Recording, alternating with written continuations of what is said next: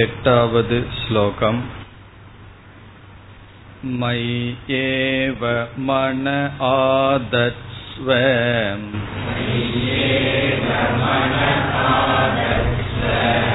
मयि बुद्धिं निवेशय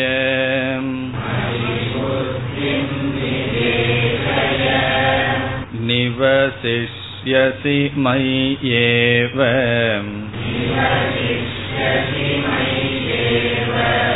अत ऊर्ध्वं न संशयः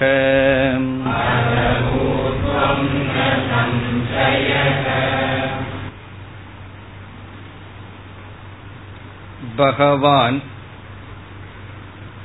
ஐந்து படிகளில் பக்தியை கூறப் போகின்றார் என்று நாம் பார்த்து வந்தோம் அதில் ஐந்தாவது படி அல்லது கடைசி படி நிர்குண பக்தி. நிர்குண பக்தி என்பது நிர்குண பிரம்மத்தை புரிந்து கொள்வதற்காக எடுக்கப்படுகின்ற முயற்சி. சாஸ்திரம் கேட்டல் சிந்தித்தல் தியானித்தல் என்பது. ஒரு கால் நிர்குண பிரம்மத்தை புரிந்து கொள்கின்ற சாதனையில் ஈடுபடும் அளவு மனம் பக்குவப்படவில்லை என்றால் நான்காவது படியாக பகவான் பேசியது விஸ்வரூப பக்தி. அதை பகவான் கூறி எட்டாவது ஸ்லோகத்தில் அர்ஜுனனுக்கு நீ நிர்குண பக்தனாக இல்லை என்றால் விஸ்வரூப பக்தனாக இருக்க முயற்சி செய் என்று கூறுகின்றார். மை ஏவ மன ஆதத்ஸ்வ. உன்னுடைய மனதை என்னிடத்தில் வைப்பாயாக. மயி புத்திம் நிவேசய. உன்னுடைய அறிவையும் என்னிடத்தில் வைப்பாயாக. மனதில் ராகத்வேஷம் நீங்கி புத்தியில் மோகமும் நீங்கி இருந்தால் அனைத்தும் ஈஸ்வர சுரூபம் என்ற அறிவு இருக்கும். பிறகு அந்த அறிவு மனதோடு செயல்பட்டு அனைத்தும் ஈஸ்வரன் என்ற பாவனையில் செய்யப்படுகின்ற பக்தி இவ்விதம் இருந்தால் மையேவ நிவசிஷ்யசி. நீ என்னிடத்திலேயே வசிப்பாய். ந சம்சயக சந்தேகம் இல்லை என்று விஸ்வரூப பக்தனாக நீ இறங்கி வரலாம் என்று கூறினார். இனி ஒரு கால் அர்ஜுனன் அல்லது நாம் விஸ்வரூப பக்தனாக இருக்க முடியவில்லை என்றால் என்ன பக்தனாக இருக்க வேண்டும்? அடுத்த படிக்கு பகவான் இறங்குகின்றார். நான்காவது படியிலிருந்து மூன்றாவது படிக்கு இறங்குகின்றார். ஒன்பதாவது ஸ்லோகத்தில். அத तं समाधातुम्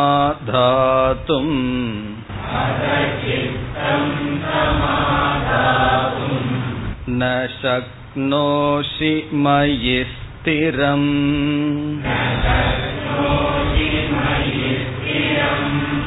अभ्यासयोगेन ततः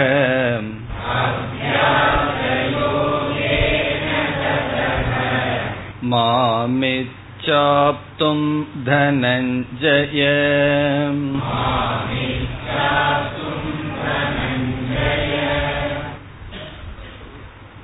விஸ்வரூப பக்தனாக ஒருவனால் இருக்க முடியவில்லை என்றால் அடுத்த பக்தனாக எப்படி இருத்தல் அதை இங்கு பகவான் கூறுகின்றார் அதை நாம் இஷ்ட தேவதா பக்தக என்று அழைக்கலாம். அல்லது இஷ்ட தேவதா பக்திகி இஷ்ட தேவதா பக்திகி மூன்றாவது படி. இதை இங்கு பகவான் அபியாச யோகக என்ற சொல்லில் அழைக்கின்றார். அபியாச யோகத்தின் மூலமாக நீ உன்னுடைய சாதனையை செய் என்று சொல்கின்றார். விஸ்வரூப பக்தனாக இருக்க முடியவில்லை என்றால் அபியாச யோகத்தை எடுத்துக்கொள் என்று சொல்கின்றார். இங்கு சொல்லப்படும் அபியாச யோக என்பது இஷ்ட தேவதா பக்திகி இது என்ன என்று பார்ப்பதற்கு முன் ஒருவன் ஏன் விஸ்வரூப பக்தனாக இருக்க முடியவில்லை என்ற காரணத்தை பார்ப்போம். விஸ்வரூப பக்தனாக இல்லாமல் இருப்பதற்கு என்ன காரணம்? அதனால் தான் இந்த பக்திக்கு இறங்கி வர வேண்டும். அதை இப்பொழுது பார்க்கலாம். விஸ்வரூப பக்தனாக இருக்க முதல் நியமம் என்னவென்றால் ஈஸ்வர ஞானம் ஈஸ்வர ஞானம் என்றால் ஈஸ்வரனுடைய சகுண சொரூப ஞானம். ஈஸ்வரன் யார் என்ற அறிவு இருக்க வேண்டும். அந்த அறிவு இருந்தால்தான் ஒருவன் விஸ்வரூப பக்தனாகவே இருக்க முடியும். நம்ம வந்து கடவுளை ஒவ்வொரு நாளும் வழிபடுகின்றோம். சிறு குழந்தைகளும் கூட கடவுள் சாமி என்ற வார்த்தையை பயன்படுத்தும். ஆனால் அந்த குழந்தைகளுக்கு அறிவு இருக்காது. ஏதோ கடவுள் தவறு செய்தால் கண்ணை குத்தி விடுவார். இந்த மாதிரி எல்லாம் நம்ம சொல்லி வைத்துள்ளோம். அந்த வார்த்தையை குழந்தைகள் பயன்படுத்தும் அறிவு இருக்கார் ஒரு சிறு குழந்தை வேதாந்த வகுப்புக்கு வந்தால் பல வார்த்தைகளை நாம் பயன்படுத்துவோம் அந்த குழந்தை கேட்கும். என்ன அறிவு இருக்கும்? சொல் அறிவு இருக்குமே தவிர பொருள் அறிவு இருக்காது. அதுபோல் கடவுளை நாம் வழிபட்டு வந்தாலும் கடவுளை பற்றிய அறிவு இல்லாமல் வழிபட முடியும். அவ்விதம் விஸ்வரூப பக்தனாக இருக்க முதல் தகுதி என்னவென்றால் ஈஸ்வர ஞானம். என்ன ஞானம் என்றால் ஈஸ்வரன் உபாதான காரணம் என்ற ஞானம். உபாதான காரணம் என்றால் பானைகளுக்கு களிமண் காரணம் என்று கூறுகின்றோம். அந்த காரணத்தை உபாதான காரணம் என்று சொல்கின்றோம். அவ்விதம் அனைத்துக்கும் ஈஸ்வரனே மெட்டீரியல் காஸ் உபாதானமாக இருக்கின்றார். இந்த உலகத்தை பகவான் படைப்பதற்காக பொருளை எங்கிருந்தும் எடுத்துக்கொள்ளவில்லை தானே இந்த உலகமாக காட்சியளித்துக் கொண்டிருக்கின்றார். தானேதான் இந்த உலகமாக வடிவெடுத்திருக்கின்றார் என்ற அறிவு இருந்திருக்க வேண்டும். இந்த அறிவு இல்லை வரவில்லை என்றால் ஒருவனால் விஸ்வரூப பக்தனாக இருக்க முடியாது. அதற்குள்ள விஸ்வரூப பக்தி என்றால் என்னன்னு மறந்து விடவில்லையே. விஸ்வரூப பக்தி என்றால் விஸ்வத்தை ஈஸ்வரனாக பார்க்கின்ற அறிவு. இப்ப விஸ்வத்தையே இறைவனாக பார்த்து வழிபடுதல். இது முதல் நியமம். என்ன நியமம்? ஈஸ்வரன் உபாதான காரணம் என்ற அறிவு விஸ்வரூப பக்திக்கு இன்றியமையாதது. இப்ப விஸ்வரூப பக்தனாக இல்லை என்றால் இந்த அறிவு இல்லை இந்த அறிவு ஏற்படவில்லை. இனி இரண்டாவது முக்கியமான காரணம் சில சமயங்களில் விசாரத்தின் மூலமாக களிமண் பானை தங்கம் ஆபரணம் இந்த உதாகரணங்களின் மூலமாக நமக்கு அறிவு வந்திருக்கலாம். ஈஸ்வரன் தான் உபாதான காரணம்னு தெளிவாக வந்திருக்கலாம் ஓரளவு. ஆனாலும் மனதிலுள்ள அழுத்தமான இறுக்கமான ராகத்வேஷத்தினால் இந்த அறிவு நமக்கு பயன்படாமல் இருக்கும். ஆகவே விஸ்வரூப பக்தனுக்கு ராகத்வேஷம் நீங்கி இருக்க வேண்டும். இந்த அறிவுக்கு ராகத்வேஷம் தடையாக இருக்கக்கூடாது அந்த அளவு இவன் ராகத்வேஷத்தை குறைத்திருக்க வேண்டும். ஒருவன் விஸ்வரூப பக்தனாக இல்லை என்பதற்கு இனி ஒரு காரணம் ராகத்வேஷத்தினுடைய ஆதிக்கியம் ஆதிக்கியம் என்றால் என்ன? அது அதிகமா வந்து ஆதிக்கம் பண்ணி கொண்டு இருக்கின்றது. அவனுடைய ஆதிக்கம் என்று சொல்வார்கள். அவனுடைய ஆதிக்கம் என்றால் என்ன? அவன் வந்து ஆட்சி செய்து கொண்டிருக்கின்றான். ராகத்வேஷத்தினுடைய ஆதிக்கத்தினால் அறிவு இருந்த போதிலும் அறிவுக்கு சக்தி இல்லை தன்னை வெளிப்படுத்தி கொள்ள. சிலதெல்லாம் இருந்தாலும் அதற்கு சக்தி வேணும் அதை வெளிப்படுத்தி கொள்ள. நம்ம உடல்லையே சில கிருமிகள் இருக்கலாம். அது சக்தி இருந்தால்தான் அதை தான் வெளிப்படுத்தி கொள்ளும். அது போல அறிவும். ஒரு கிருமி போல உள்ள இருக்கு. வெளிப்படுத்துறதுக்கு சக்தி இல்லாமல் இருக்கும். அந்த சக்தி இல்லாமல் செய்வது யார்? ராகத்வேஷம். ஆகவே இப்பொழுது நாம் பார்க்க போற பக்தன் யார்? மூன்றாவது ஸ்டேஜில் இருக்கின்ற பக்தன் இஷ்ட தேவதையை வழிபடுகின்ற பக்தன் யார் என்றால் ஈஸ்வரனே பூர்ணமாக அல்லது உபாதான காரணமாக இருக்கின்றார் என்ற ஞானம் அற்றவன். அந்த ஞானம் இருந்தா நாலாவது ஸ்டேஜில் அமர்ந்திருப்பான். பிறகு மனதில் ராகத்வேஷத்துடனும் இருப்பவன். அவன் என்ன செய்ய வேண்டும்? விஸ்வரூப பக்தி செய்ய முடியவில்லை என்றால் இந்த மூன்றாவது நிலைக்கு வரலாம். இனி இப்பொழுது இஷ்ட தேவதா பக்தி என்றால் என்ன? என்று மூன்றாவது ஸ்டேஜ் மூன்றாவது நிலையை ஆராய்ச்சி செய்கின்றோம். இதில் இந்த பக்தன் என்ன செய்கின்றான்? ஒரு குறிப்பிட்ட உருவத்தை எடுத்துக் கொள்கின்றான். ஒரு குறிப்பிட்ட சொல் நாமத்தை எடுத்துக் கொள்கின்றான். யாருக்கு? ஈஸ்வரனுக்கு. எல்லா நாமமும் எல்லா ரூபமும் ஈஸ்வரன் தான் இருந்தாலும் இவன் குறிப்பிட்ட ஒரு நாமம் ஒரு குறிப்பிட்ட ஒரு ரூபத்தை எடுத்துக்கொண்டு அதை வழிபாடு செய்கின்றான். அதுதான் இஷ்ட தேவதா. இஷ்டம் என்றால் நம்முடைய விருப்பம் என்று பொருள். தேவதைக்கு இஷ்டம்னு பொருள் அல்ல நமக்கு இஷ்டமான இஷ்ட தேவதானா தேவதைக்கு இஷ்டமானது என்று பொருள் அல்ல.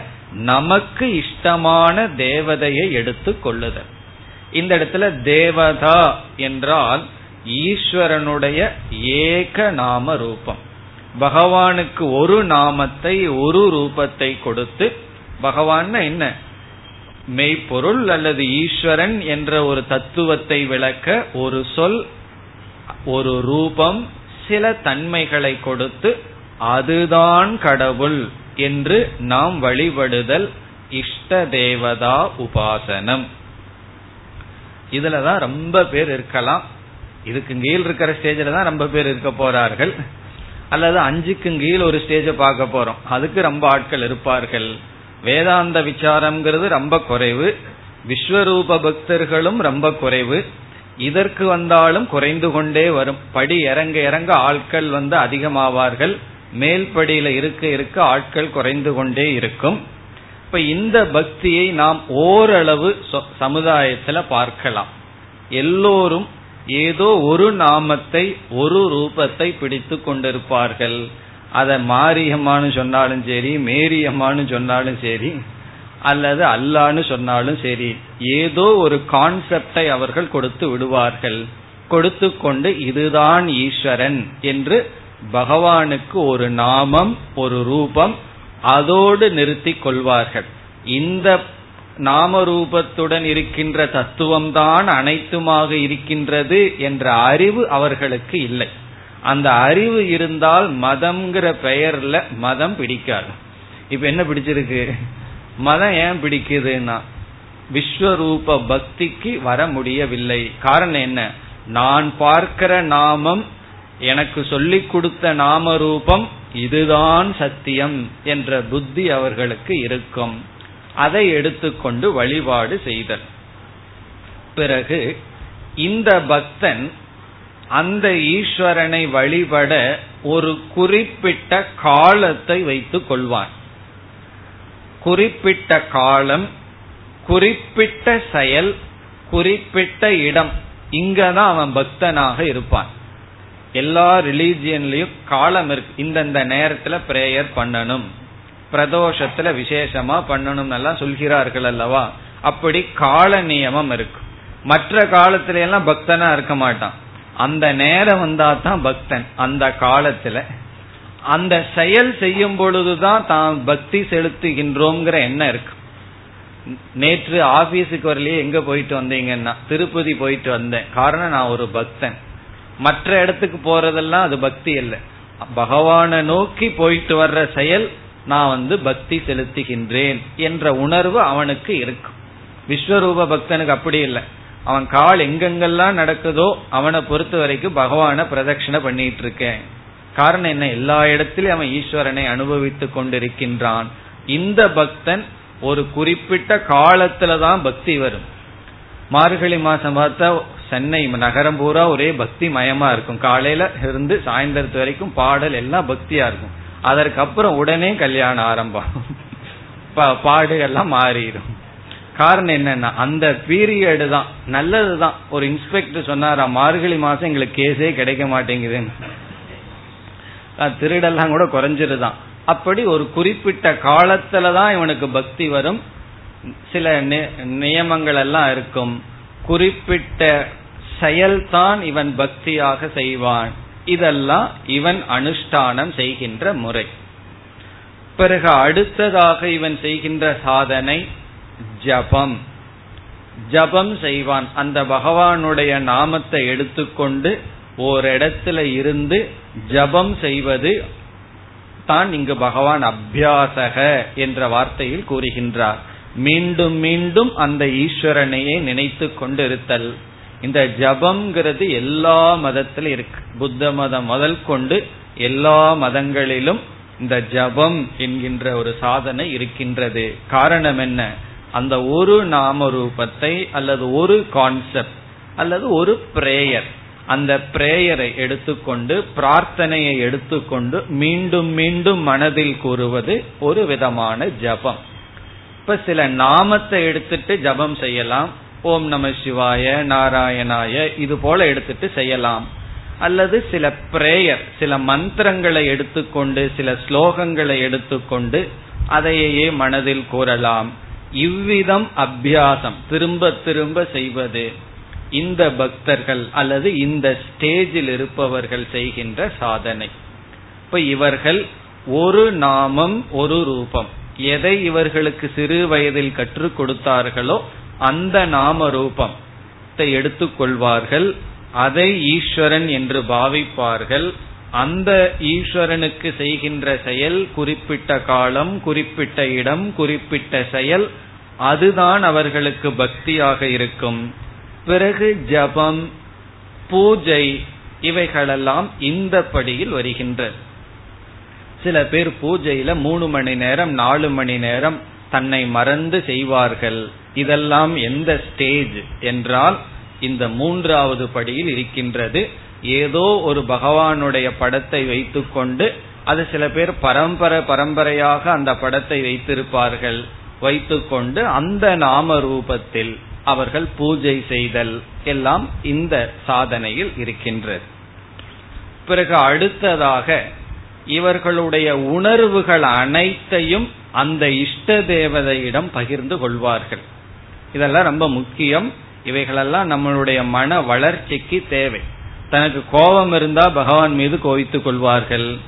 அப்படி எல்லாம் பகவான் மீது தான் உனக்கு ஒரு நாள் பட்னி ஓடுறன்னு சொல்லி சாப்பாடு வைக்க மாட்டார்கள்.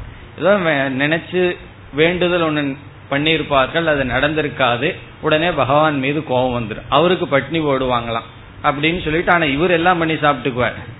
பகவானுக்கு நெய் வைத்தியம் பண்ண மாட்டேன். இப்படி நமக்கு இருக்கின்ற எல்லா உணர்வுகளையும் பகவானிடம் பகிர்ந்து கொள்ளுதல்.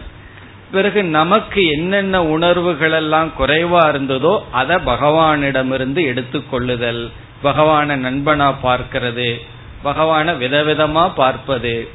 இதெல்லாம் என்னன்னா இஷ்ட தேவதா பக்தி. இதற்கெல்லாம் நல்ல உதாரணம் ஆழ்வார்கள் நாயன்மார்கள். இவர்களெல்லாம் ஒவ்வொரு இஷ்ட தேவதையை எடுத்துக்கொண்டு தென்னாடுடைய சிவனே போற்றின்னு சொல்வார்கள். ஏதோ நமக்கு தான் அந்த சிவபெருமான் சொந்தம். உடனே அடுத்த வரியில் அவர்கள் விஸ்வரூப பக்தன் ஆகிடுவார்கள் எந்நாட்டவர்க்கும் இறைவா போற்று. இப்ப ஃபர்ஸ்ட் வரியில யாருன்னா நம்ம நம்ம அபியாசக இஷ்ட தேவதா பக்தர்கள். எங்க ஊர் சிவபெருமான்? பிறகு கொஞ்சம் புத்தி வந்தவுடனே அவர் எல்லா நாட்டுக்கும் இவர் தானே என்று நமக்கு வரும். அப்படி ஆழ்வார்கள் நாயன்மார்கள் பெரிய பக்தர்களுடைய வாழ்க்கையெல்லாம் பார்த்தோம்னா ஆரம்ப காலத்துல இந்த ஸ்டேஜ்ல ரொம்ப நாள் இருந்திருப்பார்கள். இப்ப மீராபாயினுடைய பக்தியை பார்த்தால் ஒரு நாமம் ஒரு ரூபம் ஒரு விதமான உறவு அதை பகிர்ந்து கொண்டு பக்தி செய்து கொண்டு வருவார்கள். இப்ப இதெல்லாம் என்னன்னா விஸ்வ விஸ்வரூப பக்தியில் இருக்க முடியாதவர்கள் இஷ்ட தேவதா பக்தியில் இருப்பவர்கள். இப்ப அந்த தேவதா சம்பந்தமான புராணத்தை படித்தல் அப்புறம் அது சம்பந்தமான சகசரநாமங்கள் இது கேட்டல் இதுல தான் அவர்கள் ஈடுபடுவார்கள். இங்க கொஞ்சம் அறிவு இல்லாத பொழுதுதான் அறிவு வந்து இல்லாம அதுவே எதாகும் விசிறிகள் போய் ஆகி விடுவார்கள் இந்த கடவுளை தான் நான் கும்பிடுறேன் அந்த கடவுளை கும்பிட மாட்டேங்கிற எண்ணமெல்லாம் இருக்கும். தவறு கிடையாது. அது பெரிய சச்சரவு வராத வரைக்கும் தப்பில்லை. நம்ம மனதுக்கு பிடித்த ஒரு இஷ்ட தேவதையை வைத்துக்கொண்டு நம்முடைய மனதை அமைதிப்படுத்தி நமக்கு பக்குவம் வருவதற்காக செய்யப்படுகின்ற அனைத்து சாதனைகளும் இங்கு வரும். பிறகு இவர்கள் தான் அடுத்தது விஸ்வரூப பக்தனாக உயர முடியும் உயர வேண்டும். அதைத்தான் இங்கு பகவான் அபியாச யோக என்ற வார்த்தையில் கூறுகின்றார். நீ விஸ்வரூப பக்தனாக இருக்க முடியவில்லை என்றால் எல்லாவற்றையும் ஈஸ்வரனாக பார்க்க முடியவில்லை என்றால் அட்லீஸ்ட் ஒரு கல் அல்லது ஒரு நாம ரூபத்தை ஈஸ்வரனாக பார். எல்லா நாமத்தையும் எல்லா ரூபத்தையும் ஈஸ்வரனா பார்க்க முடியலனா ஒரு நாமம் ஒரு ரூபம் அல்லது ஒரு கான்செப்ட் அதையாவது நீ ஈஸ்வரனாக பார். பிறகு அதற்கு பிறகு கொஞ்சம் கொஞ்சமாக நீ வளர்த்தி கொள்ளலாம் என்று பகவான் இங்கு கூறுகின்றார். இனி ஸ்லோகத்திற்குள் சென்றால் இப்ப முதல் வரியில் நீ விஸ்வரூப பக்தனாக இருக்க முடியவில்லை என்றால் என்று கூறுகிறார். அத சித்தம் சமாதாதும். அத என்றால் ஒரு கால் ஒரு சமயம். அத ஒரு சமயம். சித்தம் உன்னுடைய மனம். சித்தம் உன்னுடைய மனம் சமாதாதும். சமாதாதும் என்றால் விஸ்வரூபமாக இருக்கின்ற தத்துவத்தில் பொருந்துவதற்கு. சமாதாதும் என்றால் பொருந்த டு பிக்ஸ் அதுல போய் நிற்கணும். எங்கு? மயி என்றால் என்னிடத்தில். ஸ்திரம் என்றால் உறுதியாக. என்னிடத்தில் இந்த இடத்துல மயிங்கிற சொல்லுக்கு பொருள் விஸ்வரூபமாக இருக்கின்ற என்னிடத்தில். விஸ்வரூபமாக இருக்கின்ற என்னிடத்தில் உன்னுடைய சித்தமானது உறுதியாக நிற்பதற்கு. சமாதாதும்னா நிற்க அமைதி அடைய. சில சமயம் நிற்கும் ஆனா ஒரு ரெண்டு செகண்டுக்கு மேல நிக்காது. அதனாலதான் பகவான் ஸ்திரம்ங்கிற வார்த்தையை போட்டிருக்கார். உறுதியாக நிற்க. ஸ்திரம் சமாதாதும் ந சக்னோஷி முடியவில்லை என்றால் உனக்கு முடியவில்லை என்றால் விஸ்வரூபமாக இருக்கின்ற என்னிடத்தில் உன்னுடைய அறிவானது உறுதியாக தொடர்ந்து நிற்க முடியவில்லை என்றால் இதிலிருந்து சுருக்கமாக கூறினால் உன்னால் விஸ்வரூப பக்தனாக இருக்க முடியவில்லை என்றால் எல்லாம் ஈஸ்வர சொரூபம். ஈஸ்வரனே அனைத்துமாக இருக்கின்றார். இப்ப களிமண்ணினுடைய ஞானம் வந்துவிட்டால் பார்க்கிற பானையெல்லாம் களிமண்ணாகத்தான் இருக்கின்றது என்ற அறிவு வருவது போல ஈஸ்வரனே உபாதான நிமித்த காரணம் என்று அறிந்து எல்லா இடத்திலும் ஈஸ்வரனை பார்க்க முடியவில்லை என்றால் நாம ரூபம் கவனத்தை எடுத்துக்கொண்டால் உன்னுடைய ராகத்வேஷம் உன்னை துன்புறுத்தினால் என்னிடத்தில் நிற்க முடியவில்லை என்றால் என்ன கதி? இனி இரண்டாவது வரியில் மூன்றாவது படியை கூறுகின்றார். அபியாச யோகேன ததக. ததக என்றால் பிறகு. ஒரு கால் இது நடக்கவில்லை என்றால் விஸ்வரூப பக்தனாக இல்லை என்றால் பிறகு பிறகு நான் என்ன செய்யணும்? என்னால விஸ்வரூப பக்தனா இருக்க முடியவில்லை. பிறகு என்ன செய்வது? அபியாச யோகேன. அபியாச யோகத்தினால் அபியாசம் என்கின்ற சாதனையினால் இந்த அபியாச யோகம் என்பதைத்தான் நாம் இஷ்ட தேவதா பக்தியினால் என்று கூறினோம். இஷ்ட தேவதா பக்தியினால் அபியாச யோகத்தினால் மாம் இச்ச ஆப்தும் தனஞ்சய. தனஞ்சய ஏ அர்ஜுனா மாம் ஆப்தும் இச்ச. மாம் என்றால் விஸ்வரூபமாக இருக்கின்ற என்னை. மாம் என்றால் என்னை. எப்படிப்பட்ட எண்ணெய் விஸ்வரூபமாக இருக்கின்ற எண்ணெய் ஆப்தும் அடைவதற்கு. ஆப்தும் என்றால் அடைவதற்கு இச்ச ஆசை கொள்வாயாக அதற்கு நீ விருப்பம் கொள். அபியாச யோகத்தினால் விஸ்வரூபமாக இருக்கின்ற என்னை அடைய முயற்சி செய் விருப்பம் கொள். இங்க பகவான் இறங்கி வந்துள்ளார். நீ விஸ்வரூப பக்தனாக இருக்க முடியவில்லை என்றால் விஸ்வரூப ரூபமாக இருக்கின்ற என்னை அடைய அபியாச யோகத்தினால் முயற்சி செய். இப்ப அபியாசக என்ற வார்த்தைக்கு என்ன பொருள் என்றால் மீண்டும் மீண்டும் செய்தல். அதுதான் அபியாசக. புன புனக என்றால் மீண்டும் மீண்டும் அதையே ஒன்றையே நாம் தொடர்ந்து செய்தல். இதற்கு இங்கு லட்சணம் என்னவென்றால் ஏகஸ்மின் ஆலம்பனை ஒரு ஆலம்பனத்தில் ஆலம்பனம் என்றால் ஒரு ரூபம் ஒரு நாமம். எல்லா இடத்திலிருந்தும் மனதை எடுத்துக்கொண்டு மீண்டும் மீண்டும் ஸ்தாபனம். ஒரு இடத்துல எல்லா இடங்களிலிருந்தும் மனதை நாம் பிரித்து அதே இடத்தில் மீண்டும் மீண்டும் வைத்திருத்தல் அபியாசக. விஸ்வரூப பக்தனுக்கு அபியாசம் அவசியம் இல்லை காரணம் எல்லா இடம் நம்ம சொல்ல வேண்டியதில்லை. எல்லா இடத்திலையும் அதே ஈஸ்வர புத்தி இருக்கின்றது. இப்ப எல்லா இடத்திலையும் ஈஸ்வர புத்தி வந்தவனுக்கு நீ ஒன்றை பிடிச்சுக்கோன்னு சொல்ல வேண்டியதில்லை. எல்லா இடத்திலையும் ஈஸ்வரன்கிற புத்தி வரவில்லை என்றால் அட்லீஸ்ட் ஒரு இடத்திலேயாவது உனக்கு ஈஸ்வரன்கிற புத்தி வரட்டும். அதனாலதான் கோயில்ல எல்லாம் பகவானுடைய விக்கிரகத்தை வைக்கும் போது அந்த கல்லுன்னு பார்க்க கூடாதுங்கிறதுக்காக எத்தனையோ சம்ஸ்காரங்கள் எத்தனையோ விதிமுறைகள். காரணம் என்ன? இனிமேல் அதை கல்லாக பார்க்க கூடாது ஈஸ்வரனாக பார்க்க வேண்டும். பிறகு கோயிலுக்குள்ளேயே எத்தனையோ சம்ஸ்காரங்கள் எத்தனையோ யாகங்கள் எல்லாம் செய்யறோம். காரணம் அந்த இடம் இனிமேல் வீடு போல மற்ற பஸ் ஸ்டாண்டு போல இருக்கிற இடம் அல்ல. ஒரு காலத்துல அது பஸ் ஸ்டாண்டாவே இருந்திருக்கலாம். இப்ப கோயிலா கன்வெர்ட் பண்ணும்போது அது புனிதமான இடம்.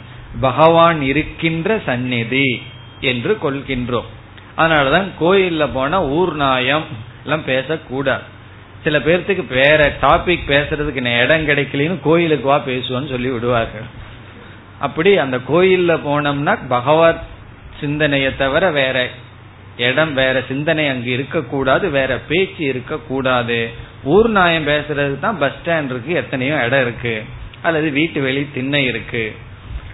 ஆனால் கோயில்ங்கிறது ஏன் அப்படியெல்லாம் உருவாக்குகின்றோம் என்றால் நம்மளுடைய மனதுக்கு சக்தி இல்லை.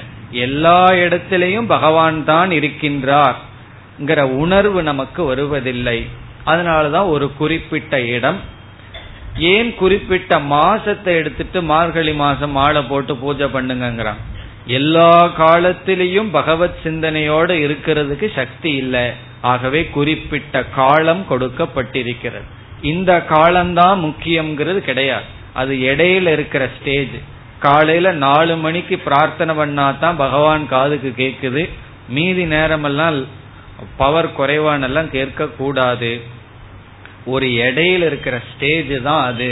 எல்லா நேரமும் பகவானுக்கு உகந்த நேரம் தான் இருந்தாலும் நம்ம என்ன பண்ணியிருக்கோம்? இந்த நேரம் உகந்தது. இந்த நேரத்துல பூஜை பண்ணணும்னா அந்த நேரத்துல கோயில் ஒரே கூட்டமா இருக்கு. ஒரே வழிபாடு அந்த உணர்வு நமக்கெல்லாம் வருகின்றது.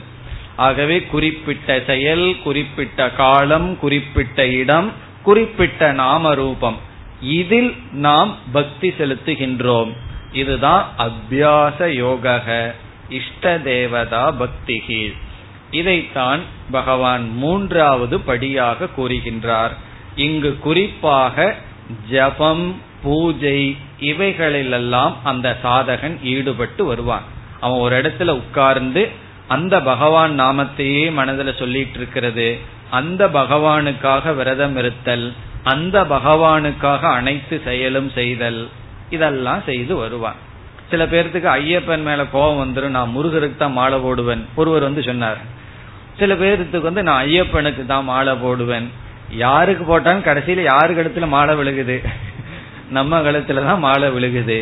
அப்படி ஒரு பகவான் மீது பற்று வந்து விட்டால் அது ரொம்ப நல்லது.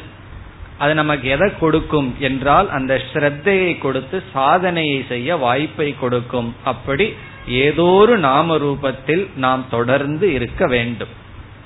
அந்த நாம ரூபத்தை தியாகமே செய்யக்கூடாது. எப்ப தியாகம் பண்ணுவோம்? விஸ்வரூப பக்தனா வரும்போதும் அப்போ அந்த நாம ரூபத்தை விட வேண்டாம். அதே நாமத்தை பயன்படுத்துறோம். அந்த நாமத்துக்குரிய பொருள் என்ன ஆகுது? அனைத்து பொருளும் ஆகி விடுகின்றது. மூன்றாவது ஸ்டேஜ் மூன்றாவது நிலை என்பது ஒரு பக்தன் ஒரு நாமரூபம் ஒரு காலம் ஒரு இடத்தில் செலுத்துகின்ற பக்தி. இது ஏன் தேவை? விஸ்வரூப பக்தனாக இல்லாததனுடைய விளைவு. இனி ஒருவர் சொல்றார் என்னால இப்படியும் இருக்க முடியல. என்ன செய்வது? ஒரு நாம ரூபத்தை எடுத்துட்டு ஒரு இடத்தில் பூஜை செய்வதோ பகவானுக்கு ஆக ஜபம் செய்வதோ இதெல்லாம் என்னால செய்ய முடியவில்லை மூணாவது ஸ்டேஜிலேயும் நான் நிற்க முடியவில்லை அபியாச யோகம் என்னால் செய்ய முடியவில்லை என்றால் அடுத்த ஸ்டேஜுக்கு பகவான் இறங்குகின்றார் அதில் பத்தாவது ஸ்லோகம் अभ्यासेऽप्यसमर्थोऽसि मत्कर्म परमो भव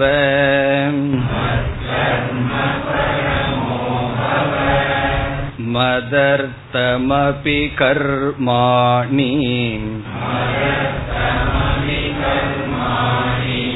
कुर्वन् सिद्धिमवाप्स्यसि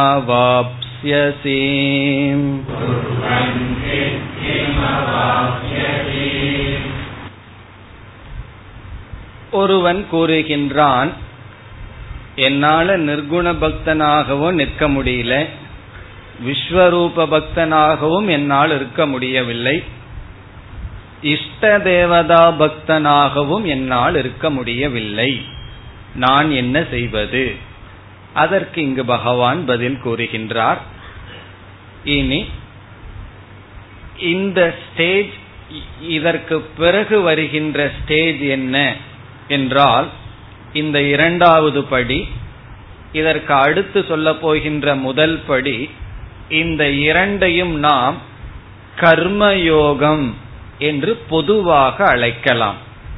ஆனாலும் வேற்றுமை இருக்கின்றது. அந்த வேற்றுமையை பார்க்க போகின்றோம்.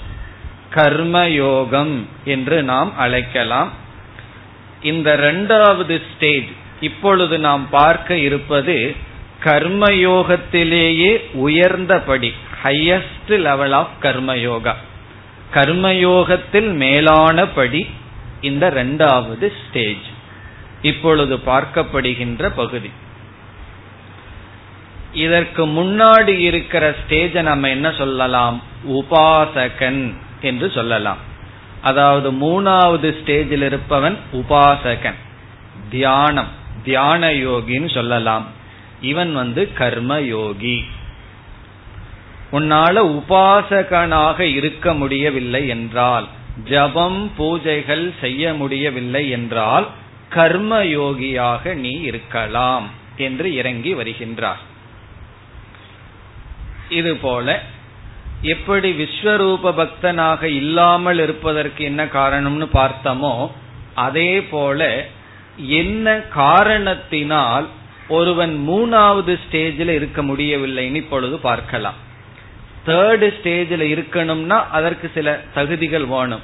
எதனால் ஒருவனால இஷ்ட தேவதா பக்தனாகவும் அல்லது உபாசகனாகவும் இருக்க முடியவில்லை என்று பார்த்து அப்படிப்பட்டவனுக்கு இந்த ஸ்டேஜ் என்று சொல்லப்படுகிறது. அதாவது இதற்கு முன் சொல்லப்பட்ட இஷ்ட தேவதா பக்தன் அல்லது தியான யோகி அல்லது உபாசகனாக இருக்க வேண்டும் என்றால் அவனுக்கு சத்துவ குணம் நிறைந்திருக்க வேண்டும். அவனோட மனது வந்து கொஞ்சம் சத்துவத்துக்கு சென்றிருக்க வேண்டும். ரஜோகுணம் அதிகமாக இருந்தால் ரஜோகுணத்தினுடைய தூண்டுதல் அதிகமாக இருந்தால் அவனால் பூஜை ஜபம் முதலிய சாதனைகளில் ஈடுபட முடியாது. ஒருவனுக்கு ரஜஸ் ரொம்ப இருந்ததுன்னு சொன்னா அவனால உட்கார முடியாது. பூஜை பண்ண முடியாது. சாண்டிங் பண்ண முடியாது. மூணு மணி நேரம் நாலு மணி நேரம் எல்லாம் பகவானுடைய நாமத்தை சொல்லிட்டு அர்ச்சனை எல்லாம் பண்ண முடியாது. அதனால என்ன செய்வார்கள்? வீட்டுல ஏதாவது பூஜை பண்ணணும்னா ஒரு அர்ச்சகரை கூப்பிட்டு பூஜை பண்ணுங்கன்னு சொல்லிட்டு ஆரம்பத்துல உட்கார்ந்துருப்பார். அவர் சகசர நாமத்தை ஆரம்பிச்ச உடனே ஒரு பத்து நாமம் வரைக்கும் தான் உட்கார்ந்துருக்க முடியும். பிறகு அப்படியே போயிருவார் நியூஸ் பேப்பர் எல்லாம் பார்த்துட்டு காஃபி எல்லாம் போய் குடிச்சிட்டு கடைசி பத்து நாமத்துக்கு முன்னாடி வந்து உட்கார்ந்துருவார் பண்ற அர்ச்சனை யாருன்னா? அர்ச்சகர் தான். இவர்னால உட்கார்ந்திருக்க முடியாது. ஜபமும் அப்படித்தான். ரொம்ப வேகமா ஒரு பத்து முறை பகவானுடைய நாமத்தை சொன்னா உண்டு இல்லைன்னா இல்ல. செய்ய முடியாது. காரணம் என்ன? ரஜஸ் அவ்வளவு வேகமா இருக்கு. இப்ப சத்துவ குணத்தை அடைந்தவர்கள்னால்தான் இஷ்ட தேவதா பக்தி செய்ய முடியும். ஜபம் பூஜை அப்புறம் பகவானுடைய கதைகளை கேட்கறது ஒரு பிரசங்கத்தில் உட்கார்ந்து கேட்பது இப்படிப்பட்ட சாதனைகளை யாரால் செய்ய முடியும்? அல்லது பகவானுடைய சில பாடல்கள் பக்தி பாடல்களை கேட்கணும்னாலும் கூட கொஞ்சம் சத்துவ குணம் இருக்கணும். சில பேர்னால பக்தி பாடல்களை எல்லாம் கூட கேட்க முடியாது. ரேடியோ கேட்டுட்டு இருக்கும் இவர்கள் கேட்க மாட்டார்கள். ஏதோ நாங்க பக்தி பண்றோம்னு நாலு பேர்த்துக்கு தெரியணும் அல்லவா? அதனால பக்கத்து வீட்டு கேட்கற மாதிரி சவுண்டு வைக்கலாம். ஆனா இவரு காதுக்குள்ள போகாது. பக்கத்து வீட்டில் இருக்கிறவங்க என்ஜாய் பண்ணலாம். காரணம் என்ன என்றால் இஷ்ட தேவதா பக்தி உபாசனை செய்ய வேண்டும் என்றால் சத்துவ குணம் இருக்க வேண்டும். இப்ப சத்துவ குணம் இல்லாதவர்கள் ரஜோகுணம் அதிகமாக இருப்பவர்கள்னால் அதிக காலம் பகவான நினைச்சிட்டு இருக்கிறதோ ஜபம் செய்வதோ இதெல்லாம் செய்ய முடியாது. ஜபம் செய்யணும்னா வேற ஏதோ எண்ணமெல்லாம் வரும். சில காலத்திற்கு முன் ஒருவர் என்னிடம் வந்தார் ஏதோ ஒரு பகவானுடைய நாமத்தை எனக்கு கொடுங்கள் நான் ஜபம் பண்ண விரும்புகிறேன்னு சொன்னார். அவர் ஒரு நல்ல முருக பக்தருங்கிறது எனக்கு தெரியும் ஏன்னா அடிக்கடி அறுவடை வீடுன்னு போயிடுவார் வருவார். ஆகவே அவரிடம் நான் வந்து சரவண பவாய நமக அப்படின்னு மந்திரத்தை சொல்லி இத வந்து ஜபம் செய்யுங்கள்னு சொன்னேன். இதுக்கு அர்த்தமெல்லாம் சொல்லி சொன்னேன். பிறகு ஒரு ஆறு மாதத்திற்கு கழித்து அவர் வந்தார். நான் கேட்டேன் உங்களுடைய ஜபம் எல்லாம் எப்படி இருக்குன்னு கேட்கணும்னு நினைச்சிட்டு இருந்தேன். அதற்கு முன்னாடி அவரே சொல்லிட்டார் சுவாமிஜி அந்த மந்திரம் வேண்டாம் வேற மந்திரம் கொடுங்க ஏன் அப்படின்னு கேட்டேன். அந்த மந்திரத்தை சொல்லும் போதெல்லாம் எனக்கு சரவண பவன் ஹோட்டல் ஞாபகம் வந்துருது. அதனால என்னால செய்யவே முடியல அப்படின்னு. சீரியஸா சொன்னார். இப்படிப்பட்ட சிஷியர்களை வச்சுட்டு என்ன பண்றது? அந்த ஹோட்டலுக்கு அடிக்கடி போய் போய் எனக்கு அந்த நாமத்தை சொன்ன உடனே அதுதான் ஞாபகம். அவங்க கொடுக்கற இட்லி தோசை தான் ஞாபகம் வருது. என்னால முடியலனார். அப்புறம் நான் சொன்னேன் நான் ஏதாவது ஸ்கந்தாய நமகன்னு மறுபடியும் ஒரு மந்திரத்தை கொடுத்து வேற ஏதாவது ஸ்கந்த விலாசுன்னு பார்த்து அதனால கொஞ்ச நாள் ஜபம் பண்ண வேண்டான்ட்டு அவங்களுக்கு தான் இந்த படியே பகவான் சொல்ற ஜபம் பண்ண முடியாது. என்ன எல்லாம் பகவானுடைய நாமத்தை வச்சுக்கிறாங்க. ஒரு விதத்துல நல்லதுதான். ஒரு விதத்துல என்ன தீங்குன்னா கரெக்டா அவன் ஞாபகம் வந்துடுவான் காரணம் என்ன? அவ்வளவு தூரம் ரஜஸ். பகவான வந்து சிந்திக்கிறதுக்கு நமக்கு பொறுமை இல்லை. காரணம் என்ன? சத்துவ குணம் இல்லாதது. அவர்களுக்கு பகவான் இந்த ஸ்டேஜ சொல்றார். இப்ப இவர்கள் யாருன்னா? பொறுமை இல்லாமல் பூஜை செய்ய முடியாமல் அதிகமான ரஜஸில் இருக்கின்றார்கள். அவர்களுக்கு இந்த ஸ்டேஜ் நான்கா இரண்டாவது படியை பகவான் கூறுகிறார். இந்த இடத்துல பகவான் கர்மயோகம் நீ செயலில் ஈடுபடு. எனக்காக செயல் செய். அதையே பூஜையாக கொள்னு சொல்ற இப்ப இந்த ரெண்டாவது ஸ்டேஜில் என்ன சொல்றார்? நீ என்ன மனசுல நினைச்சிட்டு இருக்க முடியாது. காரணம் என்ன? ரொம்ப ஓவர் ரஜஸில் இருக்க. ஆகவே எனக்காக எல்லா செயல்களையும் செய். நீ செய்கின்ற செயலெல்லாம் எனக்கு அர்ப்பணமாக பண்ணி செயலில் ஈடுபட்டு கொண்டிரு. இப்ப இந்த ஸ்டேஜில் பகவான் எப்படி பிரிக்கின்றார்? இனி அதற்கு அடுத்த ஸ்டேஜ் ஒன்னு இருக்கு. அது அங்க நம்ம விளக்கமா பார்ப்போம். இப்ப இந்த இடத்தில் இருப்பவன் ரஜோகுணமும் இருக்கின்றது. அதே சமயத்துல சத்துவ குணமும் இல்லை. ரஜஸில் இருக்கிற ராகத்வேஷத்தினுடைய தீங்கும் இவனுக்கு அதிகமாக இல்லை. அதாவது இவன் யார் என்றால் அமைதியாகவும் இருக்க முடியல. அதே சமயத்துல மனசுல ஆசையும் அவ்வளவு கிடையாது. ஆசையினுடைய வேகமும் இல்லை. பேராசையும் இவனுக்கு கிடையாது. அதே சமயத்துல அமைதியா இருந்து இருக்கவும் முடியவில்லை. இவன் என்ன பண்ணுவான்? அதுதான் கேள்வி. இப்ப யோசிச்சு பாருங்க. மனசுல நமக்கு ஆசை இருந்ததுன்னு சொன்னா பிரச்சனையே இல்லை. ஆசை செயல்ல தூண்டும். எதையாவது செய்வோம். மனதுல ஆசையும் இல்லை.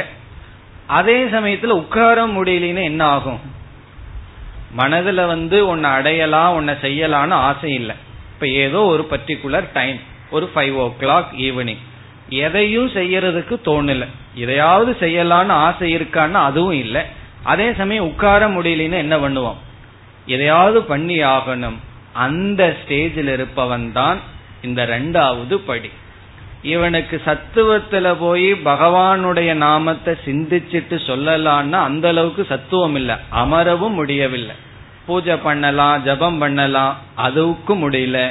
பகவானுடைய நாமத்தை கேட்கலாம் பாடல்கள் மூலமா பகவானுடைய சிந்தனையை மேற்கொள்ளலான்னா உட்கார முடியவில்லை. அதே சமயத்துல செயல் செய்யலான்னு சொன்னா காமிய பிரார்த்தனையை இவனால பண்ண முடியவில்லை. ஏன்னா காமியமான போக இச்சையும் இவனுக்கு குறைஞ்சிருக்கு. இப்ப போகத்துல இந்த உலகம் கொடுக்கின்ற இன்பங்கள் இருக்கின்றதல்லவா?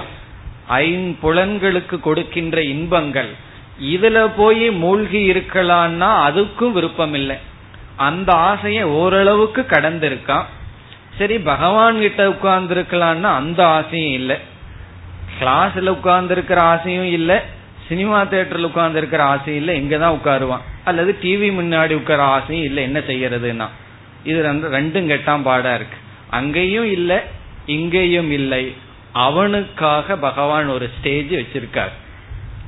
அப்ப இதுக்கு அடுத்த ஸ்டேஜ் என்னன்னு உங்களுக்கு புரிஞ்சிடும் அடுத்த ஸ்டேஜ் வந்து போகி. நல்லா போகத்தை சுகத்தை அனுபவிக்கணும்னு விரும்புறவன் ஃபர்ஸ்ட் ஸ்டேஜ் இவன் வந்து அந்த ஆசையும் இல்லாதவன்.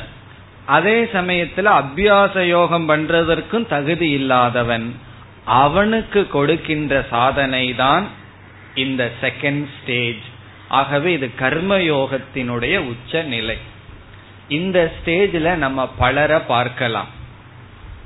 அதாவது சிலர் என்ன செய்வார்கள்? எனக்கு இந்த ஜாப் வேண்டாம் பணம் வேண்டாம் சம்பாதிக்கிறது வேண்டாம்னு சொல்லி ரிசைன் பண்ணி விடுவார்கள். பலரை பார்க்கலாம். நல்லா சம்பாதிச்சிட்டு இருப்பார்கள். முப்பதாயிரம் நாற்பதாயிரம்னு சம்பளம் வாங்கிட்டு இருப்பார்கள். எனக்கு இந்த வாழ்க்கையே லௌகிக வாழ்க்கையே வேண்டான்னு சொல்லி நான் வந்து வேதாந்த மோட்சத்திற்காக போகிறேன்னு சொல்லி என்ன செய்வார்கள்? அவர்கள் எல்லா ஜாபையும் ரிசைன் பண்ணிட்டு ஏதாவது ஒரு மடம் ஆசிரமத்தில் சேர்ந்து விடுவார்கள். அதற்கு பிறகு என்ன செய்வார்கள்? என்ன செய்யணும்? பணம் வேண்டாம் சம்பாதிக்க வேண்டாம் ஒரு செயலை எனக்கு வேண்டாம்னு ரிசைன் பண்ணினதுக்கு அப்புறம் ஒரு ஆசிரமத்துல போயிட்டோ அல்லது கோயில்ல போயிட்டோ அல்லது எங்கேயாவது இருந்தா என்ன பண்ணணும்? ஒழுங்கா ஒரு இடத்துல உட்கார்ந்து பகவானுடைய தத்துவத்தை புரிஞ்சுக்க முயற்சி பண்ணணும். சிரவண மனனம் பண்ணணும். சரி அதற்கு நாட்டம் இல்லை அப்படின்னு சொன்னா என்ன செய்யலாம்? அபியாச யோகம் பண்ணணும். அதாவது ஜபம் பண்ணணும். பூஜைகள் ஏதாவது ஈடுபடணும். அது செய்யாமல் ஆபீஸில் இருக்கும்போது எவ்வளவு பிஸியா இருந்தார்களோ அதே பிஸியா ஒரு பொறுப்பை எடுத்து கொள்வார்கள். ஒரு இன்ஸ்டிடியூஷன்லயோ ஆசிரமம் இல்லது அவர்களே ஒரு இன்ஸ்டிடியூஷனை ஆரம்பிப்பார்கள். அவர்கள் இப்பொழுது என்ன செய்கிறார்கள்னா அவர்கள் வந்து ஏற்கனவே என்ன செயலை செய்துட்டு இருந்தாரோ அதே செயல்தான். ஒரு ஆடிட்டர் எனக்கு தெரியும் அவர் வந்து பெரிய கம்பெனியில பண நல்லா சம்பாரிச்சிட்டு இருந்தார் எல்லாம் வேண்டான்னு ரிசைன் பண்ணிட்டு ஒரு மடத்துக்கு போனார். கரெக்டா அவர்களுக்கு ஒரு ஆடிட்டர் தேவைப்பட்டது. ஏன்னா மடம் பெரிய விவகாரம் இல்லையா? இவரை வந்து நீங்க இந்த அறிவோட ஆசிரமத்துக்குள்ள வந்திருக்கீங்க. உங்க அறிவு எங்களோட பணிக்கு தேவைனார் இவருக்கு ரொம்ப சந்தோஷமா அங்க பணி புரிஞ்சிட்டு இருக்கார் என்ன சம்பளம்னா ஃப்ரீ சாப்பாடு அண்டு கிளாத் ட்ரெஸ்ஸும் சாப்பாடும் தான் கொடுத்துருக்கு. முன்ன என்ன பண்ணிட்டு இருந்தார் ட்ரெஸ் சாப்பாடு வீடு எல்லா அலவன்ஸ் பிளஸ் ஒர்க் இப்ப இவருக்கு என்னன்னா ஒன்னும் கிடையாது சம்பளமே கிடையாது. ஒரு சோப் வாங்கணும்னா வாங்கிட்டு இவர் கணக்கு கொடுக்கணும் அந்த ஆசிரமத்துக்கு. ஏன் இப்படி இருக்கின்றார் என்றால் இவரை வந்து சீப்பாலாம் நினைக்க கூடாது. உயர்ந்தவர். ஃபர்ஸ்ட் ஸ்டேஜ் ஒரு ஆளை பார்க்க போறோம். அவனை விட எவ்வளவோ உயர்ந்தவர். காரணம் என்ன? இவருக்கு போகத்துல போய் மூழ்கிறதுக்கும் மனநிலை இல்லை. அந்த அளவுக்கு பியூரிட்டி அதே போல யோகத்துக்குள்ள போறதுக்கும் தயாரா இல்ல. இந்த நிலையில என்ன பண்ணணும் என்றால் இந்த நிலையில் நீ செயல் செய்து கொண்டிரு. அவர்களுக்கு ஒரு ஆக்ஷன் தேவைப்படுது. செயல் இல்லாம ஒரு அறையில் அவரை போட்டு வச்சோம் அப்படின்னா அவருக்கு என்ன பிடிக்கும்? இந்த அறைக்கு வந்துடணும் பைத்தியம் தான் அவருக்கு பிடிக்கும். அவர்னால தனிமையிலோ அமர முடியாது. அதே சமயத்துல கீழையும் போக முடியாது. போக வாழ்க்கையில போயும் இருக்க முடியாது. அதே சமயத்தில் ஓரிடத்தில் இருந்து தவமும் செய்ய முடியாது. அவர்களுக்கு என்ன மார்க்கம் என்றால் இங்கு சொல்கின்ற கர்ம யோகம். அப்படி ரொம்ப பேரை நம்ம பார்க்கலாம். பல மடங்கள்ல நம்ம பார்க்கலாம். அதற்கு முன்னாடி அவ்வளவு பிஸியா இருக்க மாட்டார்கள். இதெல்லாம் ஆரம்பிச்சதுக்கு அப்புறம் அவ்வளவு பிஸியா இருப்பார்கள். எல்லாத்து கையிலையும் இப்ப சில பெரிய மடங்களுக்குள்ள போனோம்னா ஒரு மடத்துக்கு நான் போயிருந்தேன். அப்போ ஒரு சுவாமிஜி வந்து இனி ஒரு சிஷ்யங்கிட்ட சொல்றார் கமண்டலத்தை எடுத்துட்டு வா அப்படின்னு சொல்றார். அவன் வந்து செல்போன் எடுத்துட்டு வர்றான். அதான் அவர் அவங்களுக்குள்ள பாஷை. அந்த செல்போன் தான் கமண்டலமா. எல்லாம் மாறி போச்சு. காரணம் என்னன்னா எங்களுக்கு அவ்வளவு பிஸி இவ்வளவு ஒரு பெரிய இன்ஸ்டிடியூஷன் நாங்க பாத்துக்க வேண்டியது இருக்கு. ஆகவே எங்களுடைய கமண்டலமே இந்த செல்போன் தான் சொல்லி எங்க போனாலும் தியானம் பண்ணும் போது கூட பக்கத்துல செல்போன் இருந்துட்டு இருக்கு காரணம் என்னன்னா அவர்கள் உயர்ந்தவர்கள் அடுத்த படிக்கு போல ஃபர்ஸ்ட் ஸ்டேஜில் இருந்து செகண்ட் ஸ்டேஜுக்கு வந்தவர்கள். இப்ப ஃபர்ஸ்ட் ஸ்டேஜில் இருப்பவர்கள் செயல் செய்கிறார்கள் அதற்குரிய பொருளை அதற்கு அந்த செயலினுடைய பலனை வாங்கி அதை நன்கு அனுபவிக்கிறார்கள். இந்த ஸ்டேஜுக்கு வந்தவர்கள் செயல் மட்டும் செய்கிறார்கள். செயல் செய்து ஆகணும். அந்த மைண்ட்ல தான் இருக்கிறார்கள். ஆனா போகம் செயலினுடைய பலன்ல அவர்களுக்கே விருப்பமில்லை. ஒரு ஆசிரமத்தில் இருக்கிற ஒரு துறவியிடமோ அல்லது எல்லாத்தையும் விட்டுட்டு சென்றவரிடமோ நல்லா பிஸியா இருக்கார். அவரிடம் போய் நான் வந்து உங்களுக்கு உங்க சேவைக்காக இருபதாயிரம் ரூபாய் தர்றேன்னா வேண்டான்ட்டுருவார் எனக்கு பணம் வேண்டாம் போகம் வேண்டாம் எளிமையான வாழ்க்கை வேண்டும். சரி எளிமையான வாழ்க்கை வேணும்னா ஒரு ரூம்ல லாக் பண்ணிட்டு உட்காந்து ஜபம் பண்ணுங்கன்னா அது என்னால முடியாது. இப்ப அந்த அளவுக்கும் பக்குவம் இல்லை கீழேயும் போகல. அவர்களுக்கு இந்த ஸ்டேஜ் அப்ப இந்த ரெண்டாவது படியில நிற்பவர்கள் யாருன்னு புரிகின்றதோ ஏன்னா ரொம்ப நாள் இது எனக்கு புரியாம இருந்தது. எதுனா எல்லாத்தையும் விட்டதுக்கு அப்புறம் மீண்டும் ஏன் அதே செய்கிறார்கள்? பார்க்கிறதுக்கு அறிவிலித்தனமாக தெரியும். அதாவது ஒரு செயல் ஒருவன் செஞ்சிட்டு இருக்கான் அந்த செயலுக்கு ஊதியம் வந்துட்டு இருக்கு கம்ஃபர்டபுளா இருக்கிறார்கள். அதை விட்டுட்டு ஒரு ஊதியமும் இல்லாம ஏன் இவர்கள் இருக்கிறார்கள்? பார்க்கறதுக்கு அறிவில்லாத தனமாக தெரியும். ஆனால் உண்மை என்னவென்றால் அந்த செயலினால் வருகின்ற போகத்தை அனுபவிக்கணுங்கிற அளவுக்கு அவர்களுக்கு சித்த அசுத்தி இல்லை. அவர்களுக்கு ஒரு பியூரிட்டி வந்துடுது. ஆனால் அமர்ந்திருக்க தனிமையில் இருக்கவோ பொறுப்புகளை விடுவதற்கோ பேசாம இருக்கவோ அல்லது ஜபம் செய்யவோ பூஜை செய்யவோ காதல சாஸ்திரத்தை கேட்கறதுக்கோ பக்குவம் வரவில்லை. அவர்களுக்கு நம்ம ஒரு ஒரு பெரிய சொசைட்டியை உருவாக்கணும். அதுதான் சர்வீஸ் சென்டர். நம்ம வந்து சோசியல் ஒர்க் எல்லாம் சொல்றோம் அல்லவா? அந்த சோசியல் ஒர்க் ஏன் உருவாகிறது? சமுதாய சேவைன்னு ஏன் சிலர் வருகிறார்கள் என்றால் இப்படிப்பட்டவர்கள் தான் சமுதாய சேவைக்கே வருவார்கள். இப்ப சமுதாய சேவை செய்பவர்கள் யாருன்னா அதுக்காக செய்யக்கூடாதுன்னு இல்லை. ஃபர்ஸ்ட் ஸ்டேஜில் இருக்கிறவன் இந்த ஸ்டேஜுக்கு வந்துதான் அபியாசத்துக்கு வர முடியும். நான் ஃபர்ஸ்ட் ஸ்டேஜ்ல இருந்து திடீர்னு பிப்த் ஸ்டேஜுக்கு தாண்டேன்னா விழுந்தோம்னா ஃபர்ஸ்ட் ஸ்டேஜுக்கு கீழே தான் விழுவோம். அதனால என்னன்னா இந்த ஸ்டேஜுக்கு வந்துதான் அடுத்த ஸ்டேஜுக்கு நம்மால போக முடியும். ஆகவே இந்த சமுதாயத்துல அப்படிப்பட்ட இன்ஸ்டிடியூஷனை ரொம்ப நம்ம பார்க்கலாம். அப்படிப்பட்ட மனிதர்களையும் நாம் பார்க்கலாம். ரொம்ப செயல்பட்டு கொண்டிருப்பார்கள். அவர்களிடம் ஜபம் பூஜைகள் இது குறைவா இருக்கும். செயல் அதிகமாக இருக்கும். ஆனால் செயலினுடைய பலனை அனுபவிக்க மாட்டார்கள். போகத்தை அனுபவிக்க மாட்டார்கள். இதற்கு கீழே இருக்கிற ஆளை பார்க்க போறோம். அவன் வந்து ஒவ்வொரு அசைவுக்கும் காசு கேட்பான். ஒரு சிரி சிரிச்சான்னா எனக்கு அதுக்கு பணம் வேணும்னு கேட்பான். காரணம் என்ன? ஒவ்வொரு பொருளிலும் அவன் போகத்தை அனுபவிக்க விரும்புவான். அவனையும் பகவான் அக்செப்ட் பண்ணி அவனுக்கு ஒரு நியமத்தை சொல்லி கர்மயோகின்னு சொல்றார். இப்ப கர்மயோகியினுடைய லோவஸ்ட் லெவல் ஃபர்ஸ்ட் ஸ்டேஜ் அவனே கொஞ்சம் ஹையர் லெவல்ல வரும் பொழுது இந்த செகண்ட் ஸ்டேஜ் இப்ப இந்த ரெண்டாவது நிலையில இருப்பவன் யார் என்றால் அவனுக்கு சத்துவ குணமும் மேலோங்கி இல்லை. அதனால அவனுக்கு செயல்பட்டாக வேண்டும். காய்கமா அவன் செயல்பட்டாகணும். அதே சமயத்துல தமோ குணம் மோகம் போகம் அதுலயும் புத்தி இல்லை. ஓரளவுக்கு சித்த சுத்தியும் இருக்கின்றது. அப்படிப்பட்டவர்களுக்கு செயலானது கொஞ்ச காலம் தேவைப்படுகிறது. இத விளக்குறதுக்கு ஒரு சிறிய கதை சொல்வார்கள். ஒரு தனி கிராமத்துல ஒரு குரு இருந்தார். மூன்று சிஷ்யர்கள் படிக்கிறதுக்கு சென்றார்களாம். ஏதோ டைரக்ஷன்ல இருந்து மூணு பேர் வந்தார்கள். குரு சொன்னார் நீங்கள் இருபத்தி நாலு மணி நேரம் இங்க இருங்க. நாளையிலிருந்து உங்களுக்கு நான் வகுப்பு எடுக்கிறேன். என்ன செய்யணுமோ அதை நாளையிலிருந்து செய்வோம். இந்த டுவெண்ட்டி ஃபோர் ஹவர்ஸ் சும்மா இருங்க. என்ன வேணாலும் செய்யலாம். ஒரு கண்டிஷனும் கிடையாது. போயிட்டார். அதாவது இந்த மூணு பேர்த்த சோதிக்கிறதுக்காக அப்படி சொல்லிட்டு போயிட்டார். அதுல ஒரு சிஷ்யன் என்ன செய்தான் இனி அங்க ஆசிரமத்துல வேறு யாராவது இருப்பார்கள் அல்லவா? அவர்களிடம் போய் இவர் என்ன பாடத்தை முதல்ல எடுப்பார்னு கேட்டு லைப்ரரியில போய் அந்த புஸ்தகத்தை எடுத்து அதுக்கு ப்ரிப்பேர் பண்ண ஆரம்பிச்சிட்டான். தத்துவ போதமோ கீதையோ ஏதோ ஒன்று முதல்ல எடுப்பார். அந்த பாடம் என்னன்னு அதற்கு இவன் ஒரு சிஷ்யன் தயார் பண்ண ஆரம்பிச்சிட்டான். இருபத்தி நாலு மணி நேரத்தை அதற்கு பயன்படுத்தினான். இனி ஒரு சிஷ்யன் என்ன செய்தான்? குரு வந்து நல்ல கார்டன் எல்லாம் வச்சிருக்கார். அந்த பூச்செடி எல்லாம் பார்த்துட்டு அந்த காம்பவுண்டுக்குள்ளேயே இருந்தான். கோயில் வச்சிருக்கார் அந்த ஆசிரமத்துல.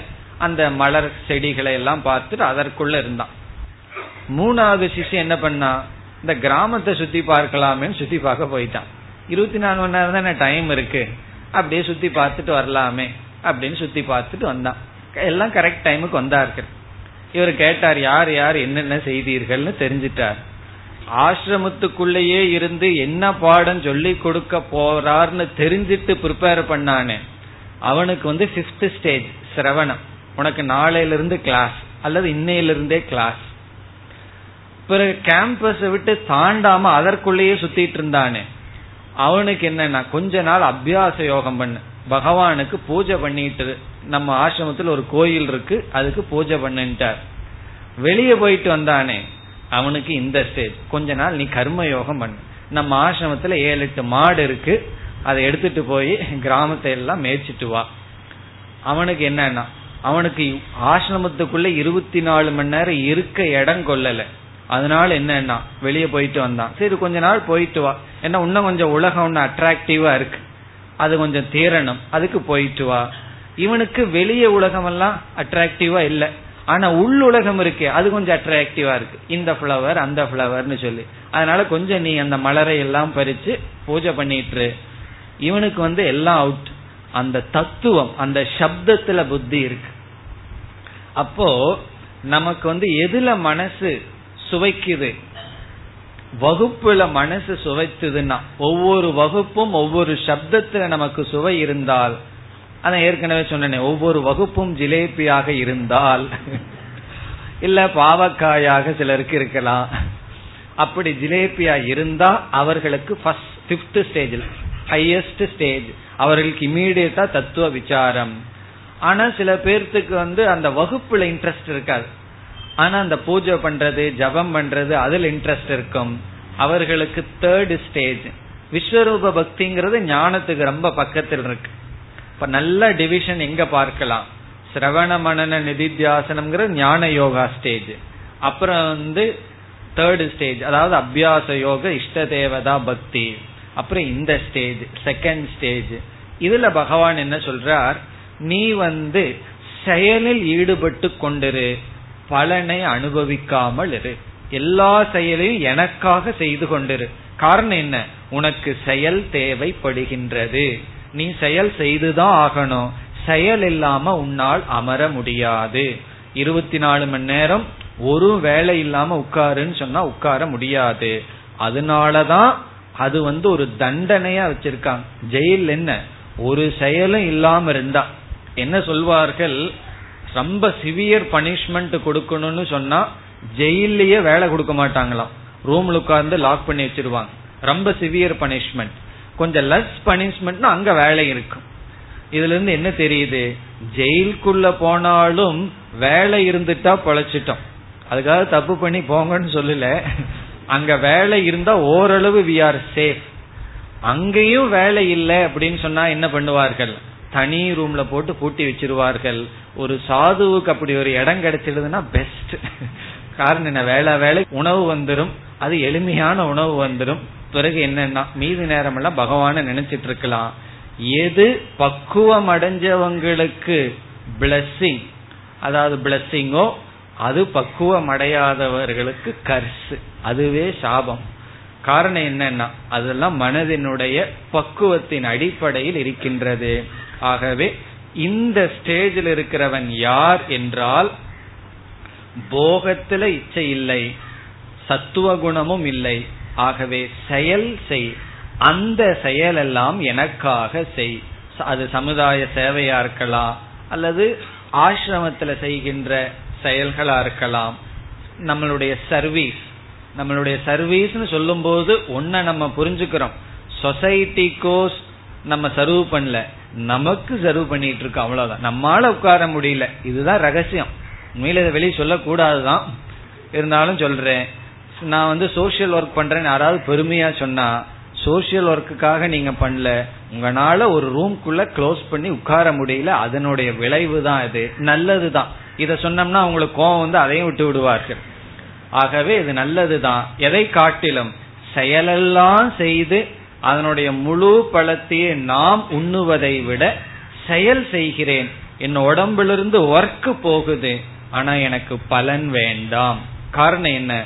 ஒர்க்கிலிருந்து வருகின்ற பலன்ல எனக்கு ஆசை இல்லை.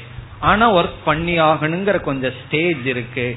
அதை இங்கு கூறுகிறார். இப்ப இந்த ஸ்டேஜ்ல கொஞ்ச நாள் ஒருவன் இருந்தால் அதனாலதான் ஆசிரமத்துக்கெல்லாம் போனா கொஞ்சம் வருஷம் நம்ம கர்மயோகம் செய்ய வேண்டியது இருக்குது. அப்பதான் நமக்கு பக்குவம் வரும் பிறகு அடுத்த ஸ்டேஜ் பிறகு அடுத்த ஸ்டேஜ்னு மனம் செல்லும் இது தவிர்க்க முடியாத ஸ்டேஜ் இது கர்மயோகத்தினுடைய உயர்ந்த நிலை இதனுடைய விளக்கத்தை அடுத்த வகுப்பில் பார்ப்போம்